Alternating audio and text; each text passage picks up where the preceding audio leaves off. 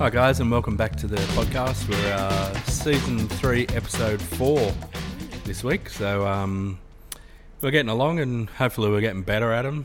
Not so awkward. We try. no promises. My name's Dave, And Have I'm you- Ori. Still crippled. and uh, yeah, still crippled. Yeah. Um, and we've got with us. Would you like to introduce yourself? I'm Joe Bell. Welcome, Welcome, Joe. Our tattooist. A Right. tattooist. Thank you. Yeah. So Joe tattoos at the cabin here. Um, we put him in the back room because he's not as good looking as the front room. And he smells. he smells.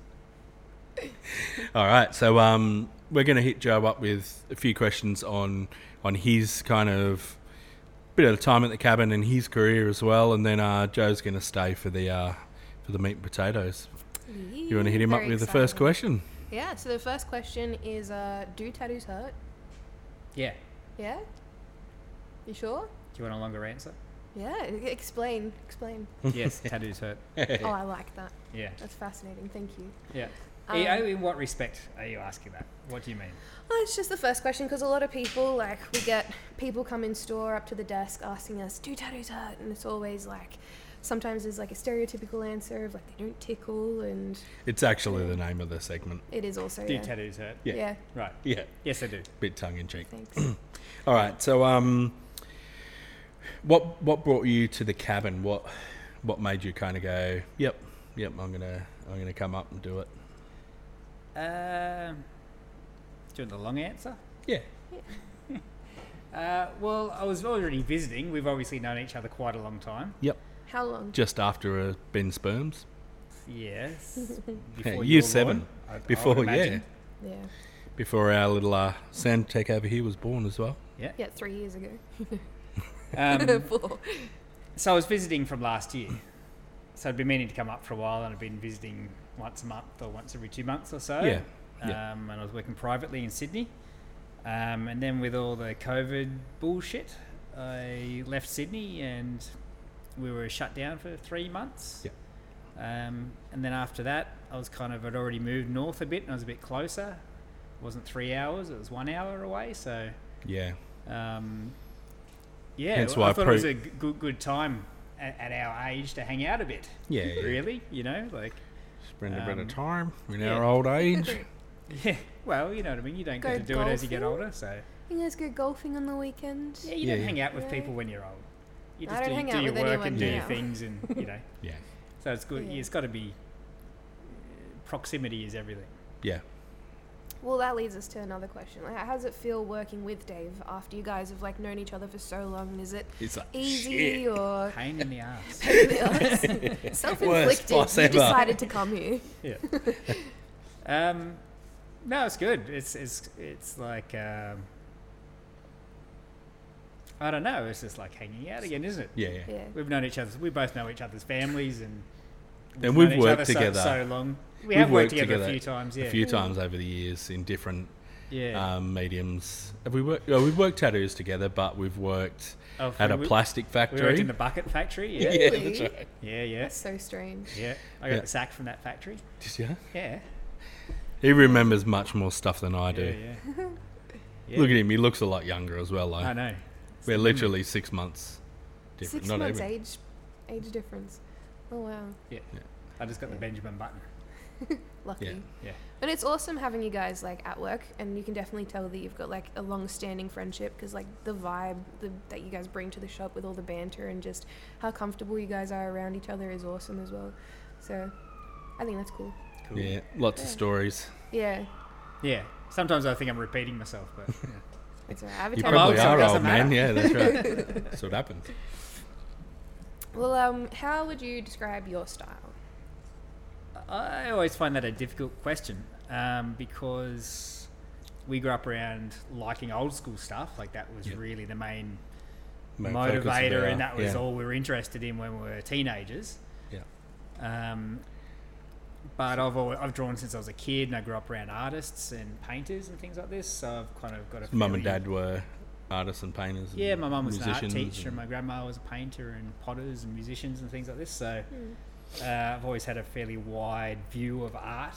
So um, actually s- struggled for a lot of the time drawing old school and putting too much in Mm. because I, you know, want to make the, um, you know, like the the person look real, or I want, you know what I mean? Like you want to add extra detail that take actually takes away from the aesthetic. Mm. which The for viewers as well like it. that that is a big thing as well like being we're both more traditional artists and we'll get to that in the podcast but um, not overdrawing traditional is actually hard Yeah, yeah, you know like That's a challenge. that's, I that's a have challenge Thought, thought yeah would have been that a challenge. yep. That's so strange. yeah Yeah. yeah. Often, you know, if I draw drawing a, a girl or something, I'll, I'll put in all the musculature and stuff like this. Like I know where all the things go. Mm. But see, if you start putting the lumps where the shoulders and the muscles and the bones and stuff are, it doesn't It's look all- like doesn't a- look right doesn't look Yeah. right. You know, you need smooth, smooth lines. Mm. Um, so I guess in the answer, like I do more kind of a more illustrative, old school. But having worked for a while now, uh, uh, there's a few styles that I like, and I like doing a lot of dark, kind of dark, more illustrative. Like I'm really enjoying dot, a lot of dot work at the moment.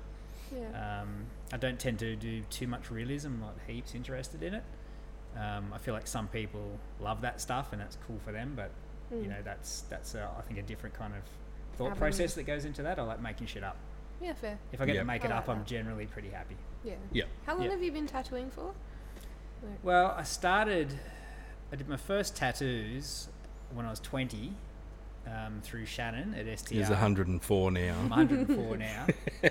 But so it was a while ago six to eight months or so of an apprenticeship, which I didn't even really know what I was doing. I was just an idiot and a kid. And You're just there. yeah, just Yeah. uh, an opportunity came up to move to Newcastle and go to art school, and I was just like, okay, bye, and walked out of it without even thinking, knowing what I was walking out of. You know. what I mean? Wow. And so it took another kinda 10 years to come back. So I came back and started tattooing at, oh, probably late, like 29, 30 years old, and then 40 now. So another that's 10 years. Oh wow. Yeah. It's a process. Yeah, it's a yeah, process. It's a yeah. journey. yeah, I was a screen printer for 10 years and I've done all sorts of shit. Oh wow. Yeah. That's pretty cool.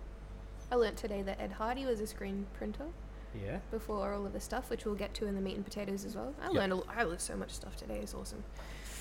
doing some research Yeah, doing lots of research. It's actually fascinating. It's so cool, like learning about the history and I It's don't know. a um, never ending well of people. yeah, it's so many stories. Everyone's interlinked, which is like brings us back to like you guys being interlinked and like knowing all of Yeah. these all, Yeah, all that's these right. It's people and funny, I was having looking at a picture today inspirations. of a book uh, by a guy, George Burchett, who I don't think you researched today, but um, I read this book by him that's quite hard to get. He, like he tattooed from 19, no, uh, fucking 1890 something It's a while ago. until about 1950 something. Um, and he wrote a book with, with another guy at the end of that kind of career. Mm. But reading about him tattooing in the early 1900s as a street shop and the style, like the type of people that come in and the style of tattoos, like reading firsthand about it, is fucking really similar. It's ridiculously similar, Wow. which Yeah. you wouldn't think. You know what I No, mean? And, but- and when you actually start searching for old photos and looking at really like good old photos of tattoos, like you know, if they're stylistically, if you're looking at old school stuff, it's you know, it's not like The you think old tattoos. You know, people think old similar. tattoos are shit, but there's a lot Mm. of people were doing really good work like a hundred years mm. ago, yeah that's like That's right. portraits cool. and stuff. You know what I mean? Stuff that you don't think they were doing. They were, they were doing I, I think. Wow. the further on in my career, um, you know, I, I was c- trying to kind of get more Sailor Jerry, then a bit newer, a bit more new school. But now that the further on in my career, I'm going older hmm. and looking at older art and hmm. referencing more pre 50s. So that kind of era, you know, and Bringing it back. yeah, yeah, yeah, yeah. and that's Where like it people like from. that were just so cool, just so innovative. Very cool. Um, alright, so with the last question or a couple of questions, so I wanted to know what is the weirdest or wackiest piece that you've done, or like a couple of them. Uh, well, what did I do? Can be well, crude. today I did. Didn't Yeah. I, I did today. I did a fucking Harry Potter wand on that girl's finger. I'm a Oh, wizard, that's right. Harry. I'm a Um, what? I'm a what? Uh, Fuck, I don't. Is this like an X-rated thing I can talk Yeah, about? Well, you is can- she, You can is she going to put that in a wizard sleeve or what? Oh god. Well, it's yeah, yeah, yeah. We can, you know, we're not, we're not putting it on kid-friendly places. Yeah. We try and keep the swearing down a bit, but you know, it's also the world we work in. You know, it's not always it's not always rude, and it's different now to it was, you know, 16 years ago when when I started, and you know, when when we're in it, it's different. But it's we still get those kind of rude ones. So yeah, go ahead. I still think it's probably too rude, actually. Uh, so, um, maybe the weirdest one I'll talk about. There, I had a, a fairly. Adu- I talk sometimes about the sliding scale of morals in tattooing. I'm curious. So it depends how. So was she. You know, you can be a very God. moral tattooist, but if you don't have any money or you know, like if you're very quiet, then your your your moral level drops a bit, and you you'll do what you need to do to get your money. Questionable things. Um, you might say your piece, but at the end of the day, 20 bucks. at the end of the day, you got to do your tattoo. So, I had one only a few years ago of a guy who he'd been to a bunch of shops around Sydney, um, and he he was he came across pretty fucking fruity, um, and he wanted to get uh, devil horns on the top of his head, like big devil horns. Um, and he was trying to entice me, like, I've got cash now. And it's like, we're cash only. So I don't give a shit if you got cash. It's the same as anybody else. Yeah, He, yeah. he wasn't even really offering me as much cash as I would have asked for for the job on a normal day. Yeah. And I said no a few times, but he was really agitated and he left and came back. And and I said, well, you know, why do you want to get devil horns in your head? He's like, I don't want to go to fucking mosque anymore. So he's a Muslim guy and he didn't want to have to go to mosque anymore. And I, I still was like, man, he said, oh, fuck, I'm going to fucking lose it. He said, I've been to every shop and nobody will fucking tattoo me. I was oh like, no. and you know, he, I said, oh, I said, oh, well, you know, go for a walk and I'll have a think about it. So we went for a walk and asked the other people in the studio, and they were like, just fucking do it. You take the money. So I was like, okay. So I came back and I tattooed some great big devil horns right on the top of his head. Holy moly. Yeah. Oh, wow. And he, his mood, like he was quite agitated, but his mood, he calmed down significantly after I did it. He was just Yeah. like, he was happy that he got it done. Yeah, you just saved saved him. Yeah, it was, it was, it was pretty was odd. Saved him a load of musk hours. It's pretty Yeah. odd. What else? I've strengthened a uh, a uh, what is it? An ankh, an Egyptian ankh on an exorcist. Once he claimed to be an exorcist, yeah. and he Yes, already had already already had the tattoo, and I Oh just my had to put an extra line through it to make it stronger for the for the demon protection Oh, qualities. okay. That's kind of cute in a weird Yeah. way. That's a bit cute. What else? Heaps of shit. Yeah. I like that. Yeah, well, I I, guess I may have done the world's biggest Southern Cross tattoo. Oh god. I might have. I don't know. Ooh, how big was it? So for Top, top of his neck to above, you know, his tailbone. Pretty much. If it had been any bigger, it would have been in his crack. So Um, for people living overseas, because I've been looking at our stats, and we've got a fair bit in, in America watching us. So over here, Southern Hemisphere, there's the Southern Cross looking up at our, our stars, but it it just became through the 2000s. It's always been an Australian icon, but there, we had some kind of racial tension and race riots, yeah, through and it the early became a little bit of an icon for people who, bit- who were into that Yeah, at the a Yeah, time. but then it, it moved. and picked and picked up a few nicknames along the way. It Yeah. moved. Lots and lots of people had it. Yep, it moved And- and away from the racial stuff. Quite a few people came and kind of got them covered because they were like they got because they were proud to be Australian, and then it took on another meaning after, like the OK right. symbol at the moment. yeah, yeah, Similar situation. yeah, Mm. Yeah. Um, so I got the nickname Aussie Swazzy. yeah, yeah. That's right. Yeah, it did. Yeah. I've Never heard that. Oh my god. Yeah, well, that's what- that's what we used to call it That's what we used to get called. By yeah. the end of it, we, that's what we called it. That was in- after Cronulla, yeah. Yeah, yeah. Oh my gosh. But anyway, We we used to have a like a metal rack at one of the studios I worked at that had stencils made. So we got one of the apprentices before stencil machines to hand stencil every size. yeah, and there yeah, was yes, we had we had pile of photocopied books of them, yeah, Yeah, Oh my god. different styles. they and were stuff, all 'cause it hand was a popular, very popular tattoo. Jesus. Yeah. Fair. Um, Yeah. yeah. This guy though, he was a bit older, and I thought he might, you know, you- you'd look at older people. Sometimes you think they might know more than you, you know, like because they've had more experience in life. So he's this quiet older guy. He's like, yeah, I want the Southern Cross up his back, and um, the guy at the counter had been, you know, the piercer, of course, had talked him into, oh, that looks sick with chrome. So it would end up being a chrome Southern Cross, which I was just like, fuck off, man. I just want to get the thing done, be done with my day. So we did a chrome, gigantic chrome Southern Cross. But he was saying, where am I, you know, like, I don't know, maybe the six, the sixth star is going to have to go like on my stomach or on my ribs or something like that.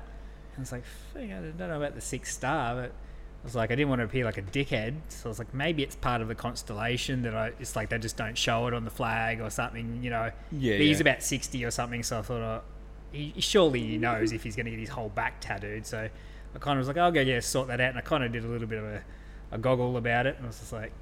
No, he's definitely talking because on the, our flag we have another star that is for the states. It's not part of the constellation. Yeah. But obviously, this dude getting his whole back tattooed with the Southern Cross didn't understand that. So he was thinking the sixth star that's way over here on the flag was going to wrap all the way around onto his stomach. So Yeah. I had to go and break the news to him. Which Well, then he would have got the Union Jack here. yeah, it was weird. But I ended That's up doing a gigantic boxing kangaroo in the middle of it. Wow. It was that would have made it heaps better. Yeah, and he had a Manly Seagulls on the other shoulder. And then he wanted to come back for a red back on the Dunny seat on the other shoulder, but he never turned up for that. And it's the only Ah. one I really wanted to do. yeah, that always happens. Damn it. Yeah. Ew. All right, so for the for the little kind of interview section, this that this will be the last question, but we'll, we'll um, Joe's going to stay on for the for the next section. But um, last question. So, your biggest challenge so far in the industry? What are you? It's it's a hard one to answer because there Very so many. generalised. There is Yeah. so there's many. a, there's a lot of things, but I think the hardest thing is uh, getting the the customer base that you you need, like getting. You know, like you did, like being a tattooist, you do tattoos. You know, you do whatever comes. You know, if you're capable of it, you fucking do it. You know what I mean? That's the way I look at it. Like it's, you know, that's that's just the job. But you want to you want to encourage more of the things that you want to do. Like a yeah, target they're audience. passionate about. Yeah, that you're Yeah. passionate about things that'll kind of make your day not feel like work. Yeah, Um, so I think like finding that base is it's always good. Like you get customers that become, you know, like they're your customers and they'll follow you around and they're, they're yeah, yeah. fantastic. yeah, And kind of people. yeah. Well, I had one back today from maybe four years ago. Yeah, yeah, that's right. People, you know, they might get a sleeve or half a sleeve, disappear for two or three years, and then come back and get a bit more, and then so you know, I've got customers that have been, you know, tattooing for almost the whole time I've been working now. yeah, yeah. um, they might disappear for a while and you think, oh, I wonder what happened to them, and then they'll just contact you again and be like, ready to go again. But yeah, it's, it's I think finding finding the right uh, customer base and the right amount of the right ratios of kind of doing fun stuff as to just doing jobs. yeah. Yeah, fair. Yeah, And then you, you like you, you enjoy your fun stuff. You do enjoy the other stuff as well. Oh, Yeah. I've always put yeah, a lot of stuff is fine. Like Yeah, you yeah, know, you, right. you enjoy it and you always try and do a good job. But Yeah. yeah, it's like yeah, there's it's like a balancing act type of thing. It's like Yeah, you know, I've always used the other stuff as a challenge to make my stuff better anyway. You know, so That's a good all yeah, right, yeah, that, we've that's got right. You always pick up Celtic and things stuff, and- or you know, and And it's like if you hate doing it, there's probably something you need to learn about doing it. that's right. Yeah, You know, you probably hate it because you're finding it difficult, and then Yeah. you should get better at it. So, yeah, yeah. and you never know, you might learn something that'll feed back into your own, uh, your own kind of Mm. imagery. That's fair. All right, so we're going to um we'll finish that segment up, but Joe, as I say, Joe's going to stay for the next segment. We're we're going to get um. fuck off! I'm going with me beer. See ya. All right, so hang around for the next segment.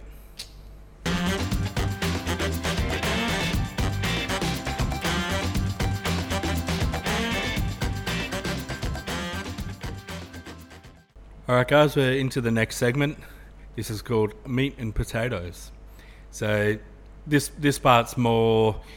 We'll change every week, as I've said for the last couple of podcasts. But people that have just stumbled onto this one, we'll just try and delve a little bit into what the cabin is about, but more in the form of some history of. So we're a tattoo shop, we're also a coffee coffee shop, um, a music venue, and a recording studio. So all of it is based around that, but we try and remove it from the shop a little bit, go into a bit of history or what wherever it takes us, basically. Yeah. So It's something educational and interesting. Yep. So we're me and Joe both being more traditional style artists, we both differ in the way we do traditional, but um, we thought we'd go into more traditional history, I guess.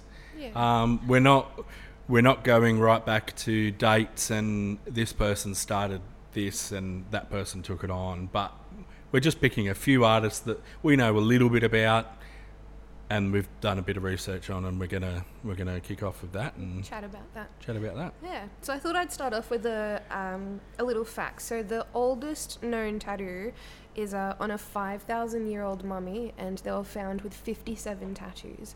Like Yeah. I thought that was pretty cool. Um, it's like Was any Yeah, of them a there's Southern Cross? no, they were not the southern. Probably Cross. not being from Egypt. I think I think there's a there's a horse on one of them, A horse. or something Oh, like yeah. a horse and On a the little. Um, was it a? F- yeah. I can't remember if Yep. it was a female, but there was Yeah, a it was. lady who had a really cool um, I thought you were Horse. saying she was a whore. The horse. yeah, or 57 tattoos, one for seven thousand each year of her old. men's. um, yeah, so that's back in the day, market. yeah, so back in the day, uh, respectable people didn't really get tattoos, but by the 1700s, that started to change when the sailors started documenting their travels, um, like over the sea and all their journeys and stuff. So tattoos were mostly for uh, people living outside the constraints of mainstream society, such as sailors and circus freaks, and it stayed that way for approximately 200 years, or so I read. Mm. Um, Yeah. Mm. yeah. Hmm? What's your opinion? Uh, it was, from what I understand, it, w- it was quite popular. It went through periods of popularity, Mm. like even early 1900s, uh, late 1800s. It was quite popular, like for, you know, like in the when the early what? 1900s and 1800s. Yeah. But before, like So you're talking pre that. yeah. Oh, I guess so. 17, 1700, so two hundred years to after about- that. yeah, Yeah, yeah. yeah, So early. Okay, yeah. And I think It that set the standard still to today. So you're talking the popularity early 1900s. In what kind and of then crowd it kind though? of going and all sorts. There used Mm. to be like, uh, yeah, since it's like I was talking about George Burchett before. So this is before World War Two. This is before World War One. Okay. Um, so the it was like uh, I think it was Pri- Prince Frederick or King Frederick or something like this was fucking out a bodysuit. Um, Yeah. but a lot of our, arist- the aristocracy had uh, had tattoos, and it was like you know that traveling in like you know the English were expanding around the world, and you know one of their kind of parlor things was like, got this tattoo here. A lot of them got them in England Mm. From people like Bo- George Burchett, and they would lie about where they got them on their travels. But there was like an original um, passport stamp. yeah, like they, would- they would show off, you know, it was like a parlor, like, oh, well, you know, I've been into the, into fucking Africa and, you know, I've got these tattoos, you know what I mean? That was all what, you know, you're a man, you've traveled the fucking world and Yeah, yeah. Oh wow. done your thing. And so that was like a commoners used to get them and the same stuff that people get now, like roses and love hearts and things that were popular. Mm. Um, you know, at times pictures of the king or, or things like this, but, um, but yeah, also uh, aristocracy kind of got them, and even um, uh, cosmetic tattooing. I think George Burchett started that in the early 1900s as well. Oh wow. Yeah, That's he had a cool. separate name. He had a French guy at a, at a different parlor, a French guy, and he was called Doctor Burchett.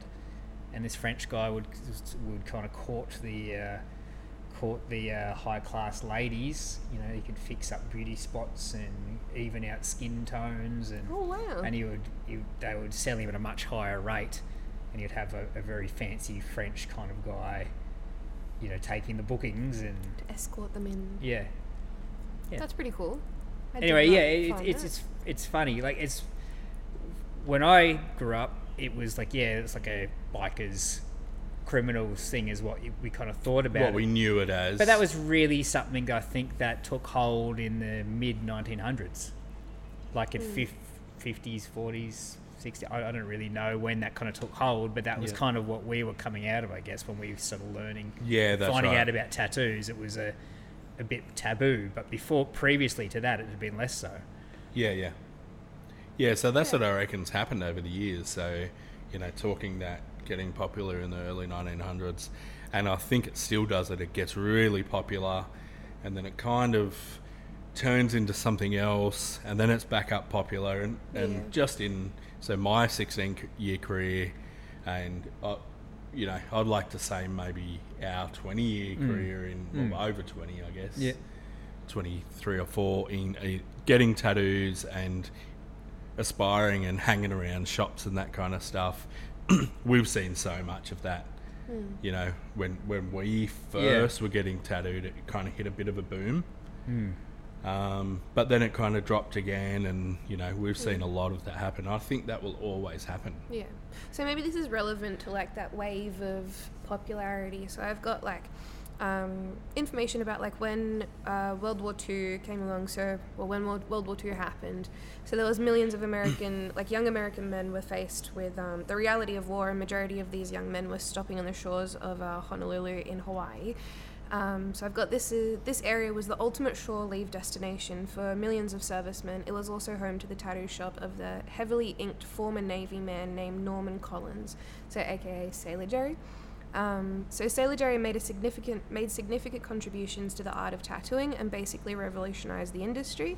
So he invented needle formations that embedded pigment and much with much less trauma to the skin, and uh, became one of the first artists to utilize, utilize single-use needles.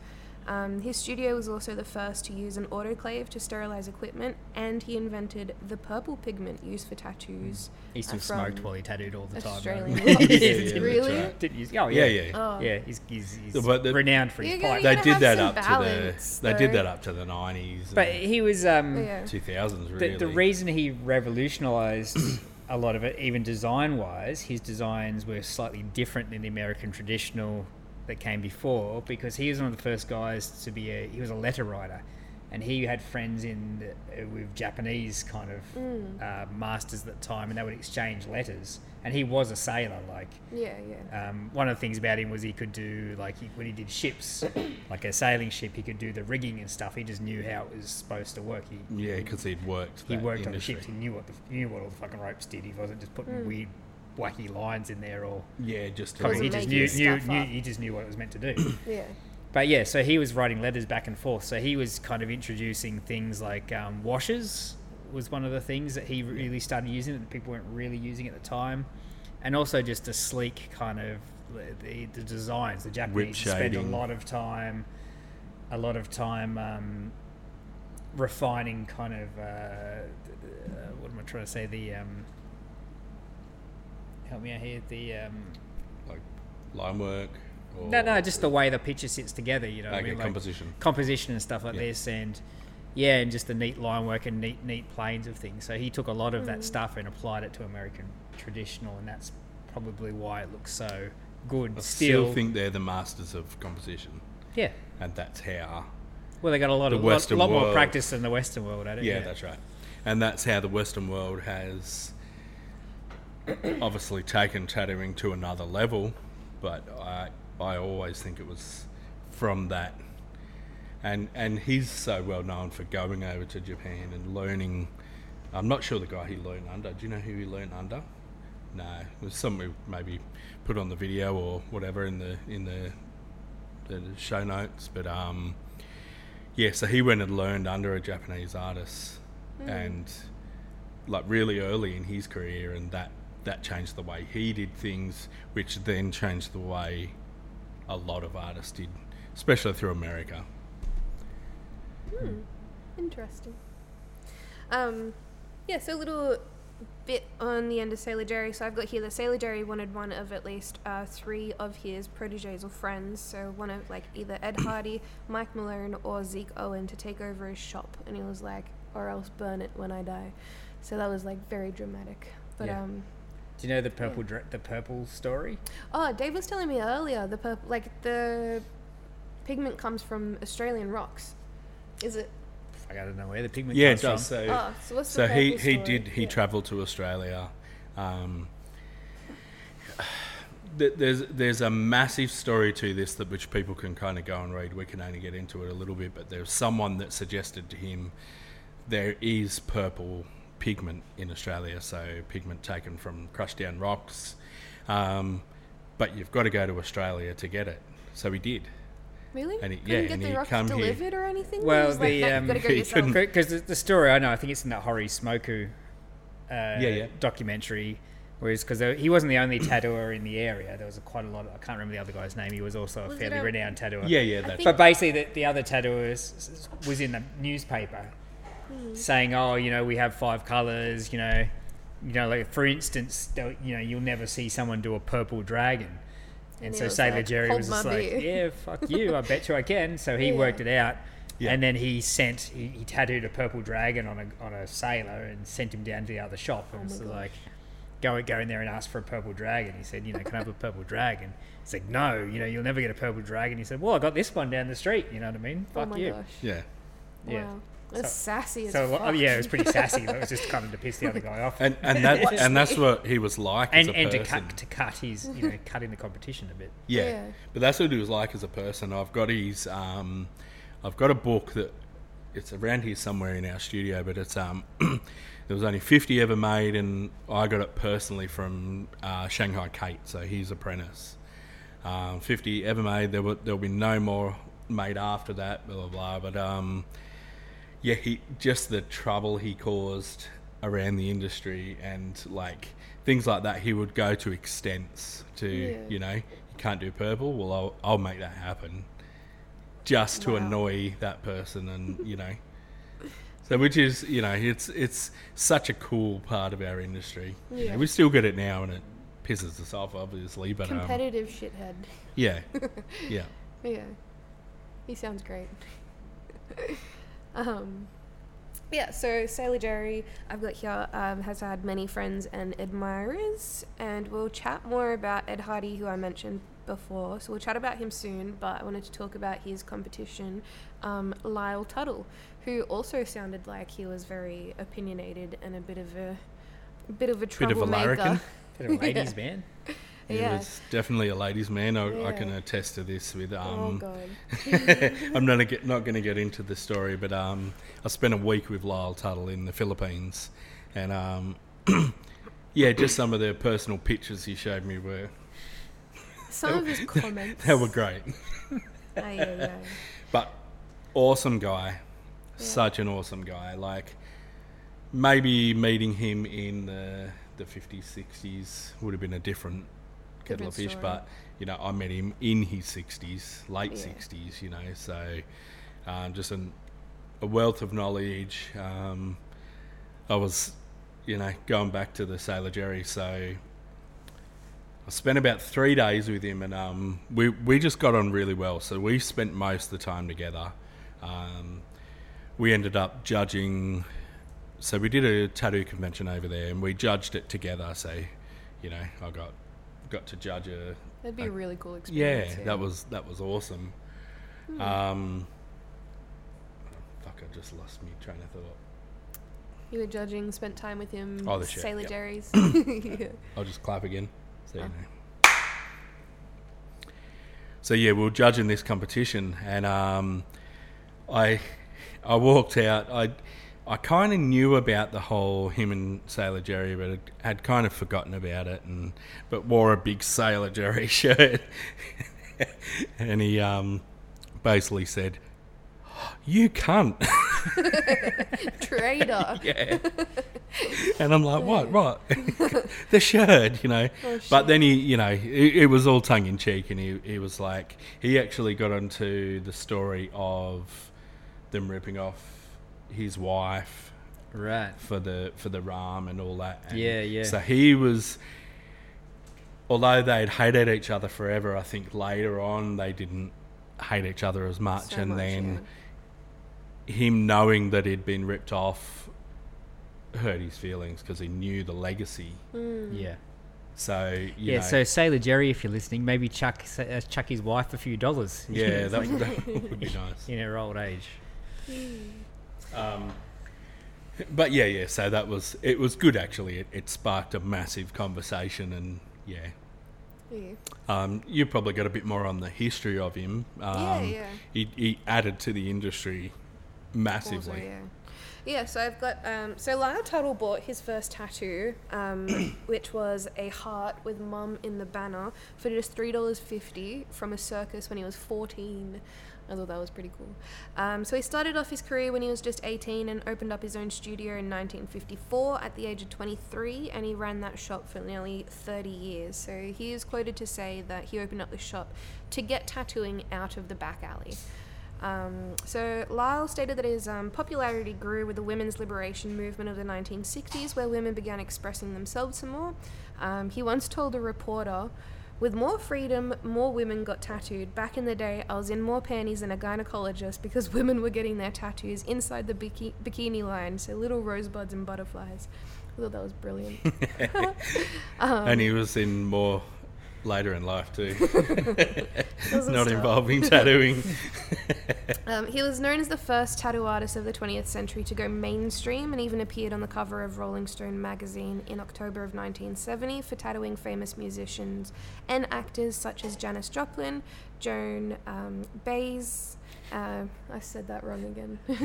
Um, Bayers, yeah. Baez? Bayers. Baez.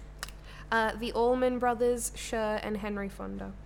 Um, so Lyle was very vocal about his opinions on the art of tattooing. So he'd appear in magazines, newspaper articles, and even as a guest on the Tonight Show.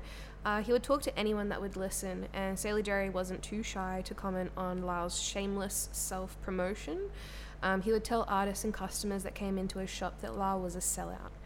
Um, Sailor Jerry felt so strongly about the topic that he cut out Lyle's photo from his Rolling Stone article and pasted it onto his toilet and told his friends and colleagues that he was going to use it as target practice. so sassy. um, yeah, that's the information I have on him. It's pretty. Yeah, there was a lot of a lot of stuff that Yeah, there's said, a lot like, of stuff on what he's yeah. done, but yeah, yeah, he's he really is known for his kind of showmanship as well as, you know, tattooing famous people, and Mm. uh, Salad would have tattooed famous people. He was as kind of an ambassador for tattooing for a long time, wasn't he? So Salad that's Jerry? how, no Tuttle. D- He was. That's yeah. how he kind of set himself up. Yeah, yeah, that's right. You know, like even even to this day, um, you search like full body tattoos, and you you'll get kind of Japanese, um, traditional Japanese guys, and with their full body suits. But you'll You get a picture of Lyle Tuttle with his shirt Lyle off. Tuttle will always come up with his shirt off, you know, and that's He seemed to spend a lot of time with his shirt off. There's so many photos. Yeah, yeah, well, that's right. he was a good-looking man in, He in was, his that's right. It was a bit of a. It was a famous sex icon as well. oh my lord, You know, so. that's fair. But um, yeah, I think his career was massive because of you know him being able to sell himself, and you know, and artists still Very don't like that now. Like um, I did so many years in the music industry, I had to learn how to sell myself and market, and and we've and we've yeah. done that here, and you know. We've, we've got issues with other people that don't like that, you know. We, we sell out because we do that, and I, I think that's ridiculous, you know. Yeah. So same as him back then, you know. He'd, he'd just learn another way to Yeah. get above. Yeah. Yeah. That's all it is. And he marketed himself as a um, tattoo artist for the celebs. Like, Yeah. He did Yeah. that, and he, he did a great job of it. Yeah, that's right, like, and yeah, he Yeah, I he mean, achieved what he set and- out to achieve. At the time, bullshitting to get your jobs was painless tattooing and fucking all Yeah, sorts of that's stuff. Like it was just common, common to bullshit your way into as much work as you can. yep, yeah. Well, that that was a big thing through the fifties as well. Was um, painless tattooing. So Really? you'd you'd see these Yeah. cool cool old posters that were Oh um, God. I can't imagine anything would have been painless, but uh, no Yeah. back then as well. Like even when that we just started, throws back to do tattoos hurt. yeah, that's Yeah. right. That's, yeah. But um, yeah, like a lot of the shops would have painless tattooing down the pillars and stuff like that. So, oh, let's go there. You know.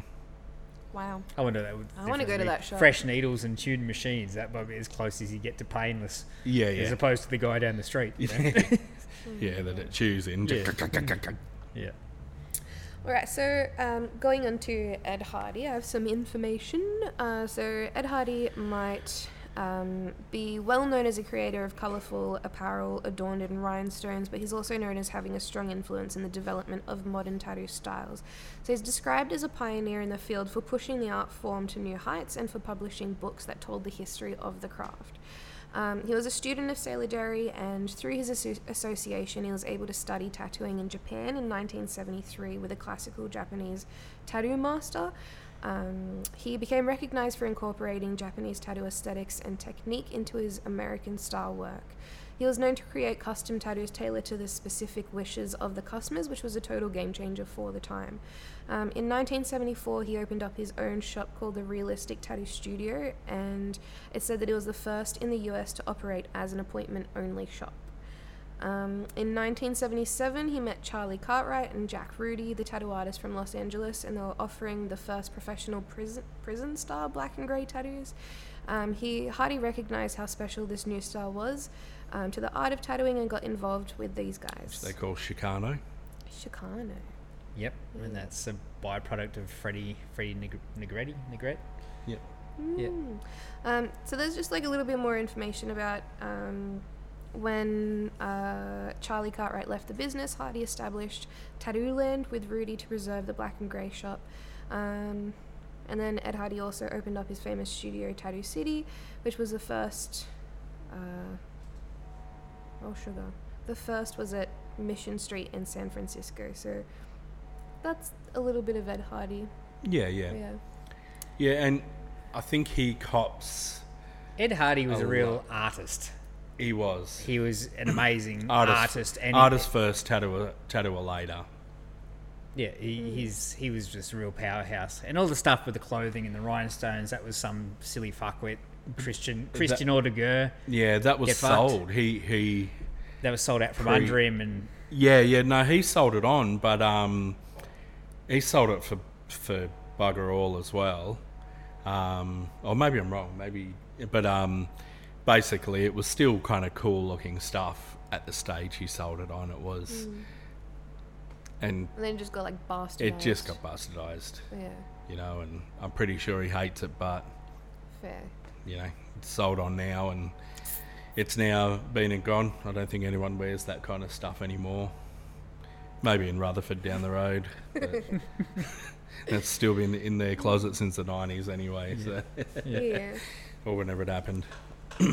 but um, yeah, I I think he did a, again did a lot for the industry, a lot for bringing bringing it into the modern world. You kind of think what he would bring to the world now well, I think in, he. in tattooing. I wonder if he's the first um, to really kind of exhibit in galleries with tattoo.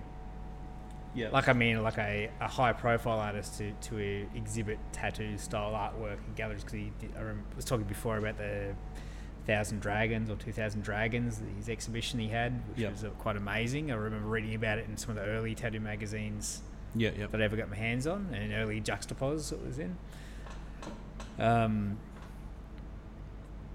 yeah, I don't know. He, he's he's a bit of a legend, I reckon. Like he Yep. his his artwork is actually amazing. It's it's annoying that people la- you know Laugh at his name. laugh at the name after uh, all the shit clothing because he's a fucking phenomenal powerhouse of an artist. Kind of like Von Dutch in the um, In the way he- world. Yeah, the, Art- the way he got kind world. of exploited as well. He exploited. He was an asshole too, and wife beater and Mm. stuff like that. But um, That aside, that aside, he you know, um, his his art was amazing, and Mm. you know, so it's, it's similar kind of just been fields. overshadowed. yeah, yeah, that's fair. Yeah. Um, yeah, I don't know what to say about Hardy. He's just awesome. Like uh, one of the shops I worked in had a lot of a lot of original prints and artworks that were just fucking amazing, hanging on the wall all the time. Like the, I don't know. He's he's really like. I think the the basis of what I like in old school that he's probably become the kind of mo- most modern. Um, modern kind of version of it. yeah, yeah, he, he's the guy that you kind of would like to be able to just knock him out of your head like that. It would be great. Yep. Hmm. Um, Cool. Yeah, and he made a lot of it. Like he was prolific as well. Yeah. So I think um, that's probably, I think the three artists is great for this. And obviously, you guys watching, listening, whether you're on the podcast form or the YouTube form, um, will be saying, "Oh, there was, there's much, much more um, bones to that, Yeah, that kind of this is thing." like we do know that. This is like the, the froth on the top of the coffee. That's know? right. You know, so we, we are, we are so kind many of, names. Yeah, Like, that's as right. I was and reading there's the articles, there's just a bunch of people that obviously have impacted the industry.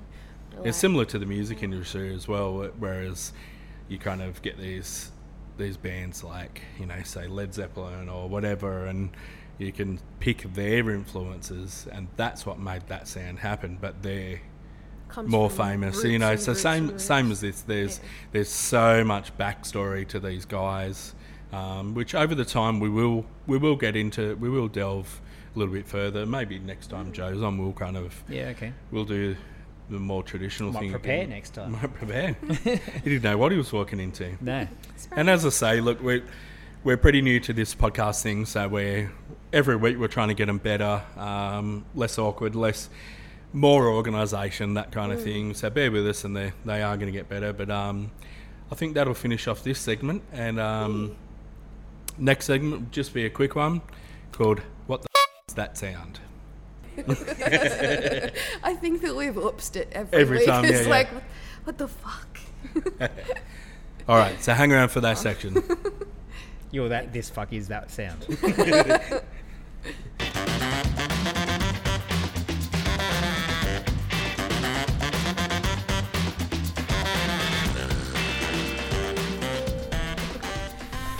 All right, welcome back to this segment called What the f- is this sound?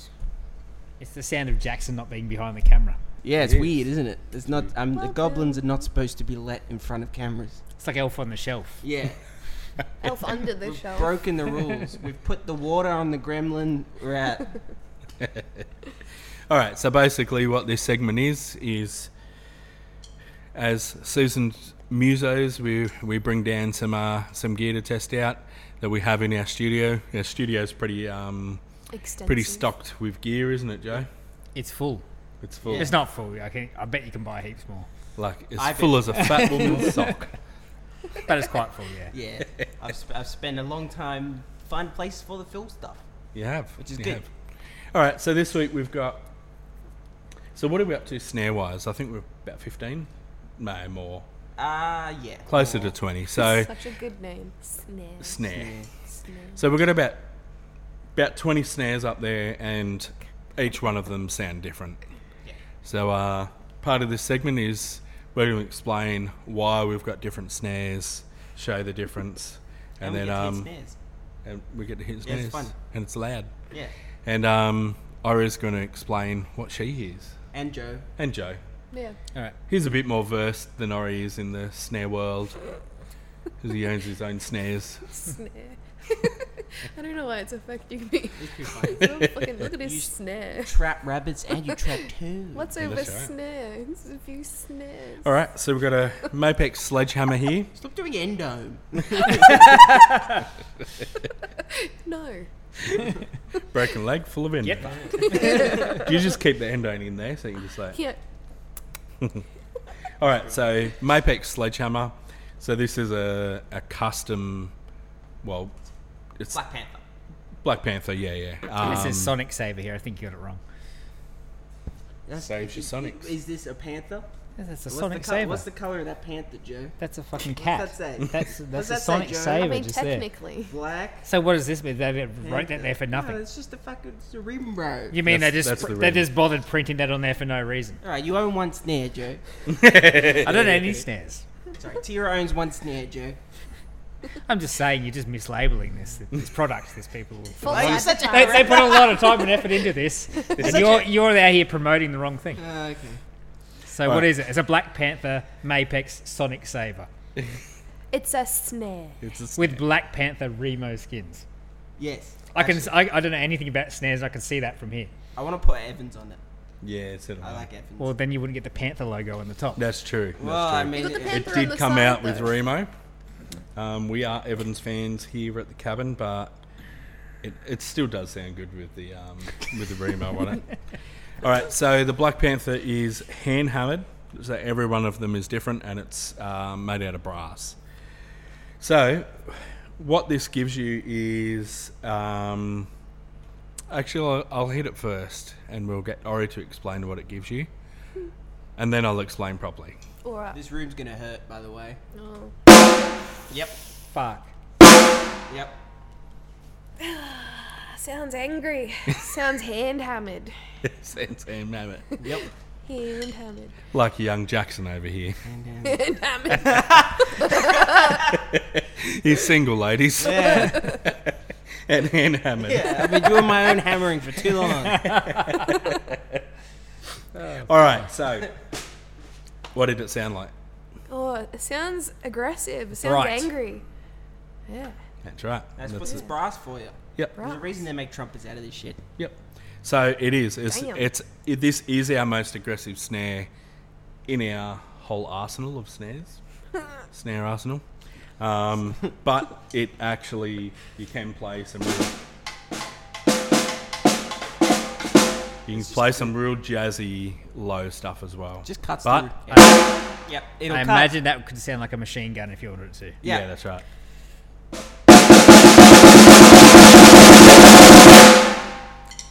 This is the MG42 right there. All right, so yes, this this is our loudest. Um, so if we need something to cut through a mix, really loud band, um, this is the one we'll It'll pick do to it. do that. It's the Alright. Bleeding Eardrums 3000. It is. Yeah. Yep. It's a it's a great stage snare, but also if we do have because we we record in a dead room upstairs at the studio, so if we do have a really really loud drummer, this will cut through the mix. And cymbal bashes as well. Yes. This is good for that. All right, And it just sounds good. and it's freaking heavy. Oh, yep. Hand hammered. Alright, uh, let's go. This, oh, this has an Evans on it. So we're sticking to Mapex, aren't we? Yeah, this is all Mapex. actually. This is All all, Black Panther. I just realised. Yep. This is the Black Panther episode. What's that sound it's making when you're moving it? Is it like tingly sound? That's the um That's the snare. the The what? Flip it over and show the bottom. Yeah, what's the yeah. bottom? Check this out. It's got a little wire on the So Oh. Oh. turn Yeah. the turn the snare That's off. That's pretty cool. It's like what the girls wear is like the chokers. You can take that, That, off yeah, that's wear it exactly what it is. It came from Hot Topic. Yeah. now, now, now give it a. So now it sounds like tom. Sa- yeah, it sounds like Saint Anger now. Look at me learning things. Yeah. That's for you, Scott. yes, Who's Scott. watching. Scott likes Saint Anger. He loves Metallica, so I'm sure Ah. he'd uh, No, accept that album. Metallica is weird because some people like Saint Anger and some don't because it has cursing in it. And Metallica never Oh. cursed in their albums before Oh wow. Saint Anger. Fucking- All right, moving on. That's, a, that, that, that's an incredibly boring line of questioning Yeah. and, and uh, inquiry going on What there. is that All right, thing? so this is a very cheap version from of the hand sticky things that you throw the at the wall. things. Just so your grandma doesn't run into your glass window in Christmas time when she's had one too many brandies. Yeah. And how many times did that happen before you got one of those? Four. Four. So what that gives you is a slight bit of dead- deadening. So it's what's it called, Jackson? You should put that on the Moon loud gel? one. It's called a It's moon, called Moon gel. Gel. Ex- well, Moon Gel's the brand, isn't About it? Three of them. Yeah. on. So this is this is like uh, like the band aid. This is the Kmart version. yeah, this is the plaster version of a band aid for tone.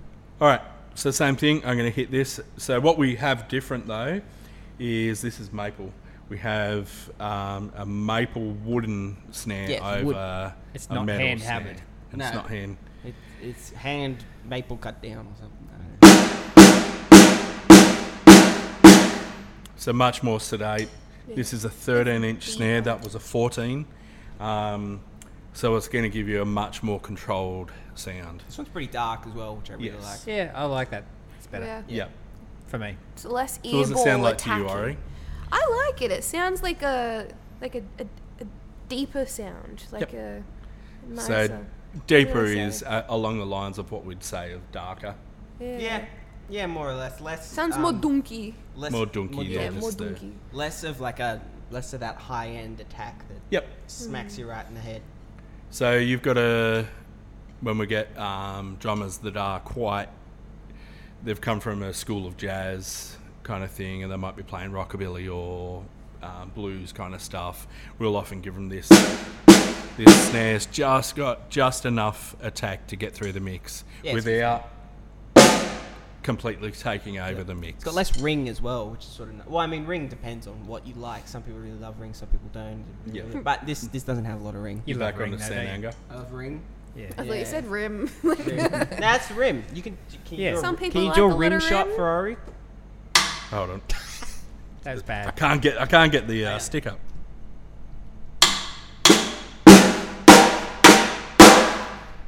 That's called a rim shot.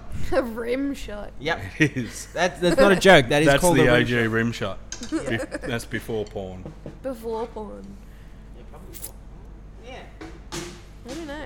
All right, so we're at same size snare. This one looks pretty. It's this pretty good. I like it. one is very pretty. I tried to very make my pretty. drummer use this one, but he wanted to use the the second less good one than the um, Ludwig Black Beauty. Ah, yeah, yeah, yeah. Um, so this is slightly shallower than the other snare, but same circumference. It's made of cherry. Cherry. It's made of cherry wood. Delicious. Um, so this will be a bit brighter than the maple. Um, we'll hit it first, and we'll we'll ask your expertise on this one. This is my favorite Yeah, one. yeah. I like it's it's a the sound is wider. I don't know if that makes any sense, Yeah. but like it's dunk dunk A but fuller sound? Dwonk. Yep, Twonk. Yeah, it goes out like that. Dwonk. It's Yeah. not a it's not dunk dunk, but pretty it's a spot on. So we'll Yeah. we'll pick this on a lot of mixes actually. Yep. Um, 14 snares, so this is a 13 inch snare. 14 snares are, are more what people use. 13s, you know, a lot of people do use them, but they're they're less widely used. Yep. But this will really cut through a mix in the right way. Yeah, I fucking love this now. Yep. So yeah. we'll we'll often um, s- start of our our kind of sessions upstairs. We'll we'll pull out a load of snares and get the drums to hit them, and they pick what they want. We'll, we'll then go on and kind of say, look, for your mix, I think this one might be better, and it might not be this one. It might be might be this one, but um, Yeah, it'd be, lot po- it'd be pointless listening to them if you always said that one. Yeah. yeah, yeah, that's right. Yeah, I do say that one a lot though because I like it. yeah. no one ever listens to me. no. But yeah, it's just a, a well. So we'd call this a well-rounded snare. Is rare? No. Um, It's got a nice rim. fu- nice full sounding snare. Um, what wires we got on this? Oh, we've just got 24s. Um, I didn't realize there's a different wires you could get. there's different wires. you only just The learned there was wires. Yeah.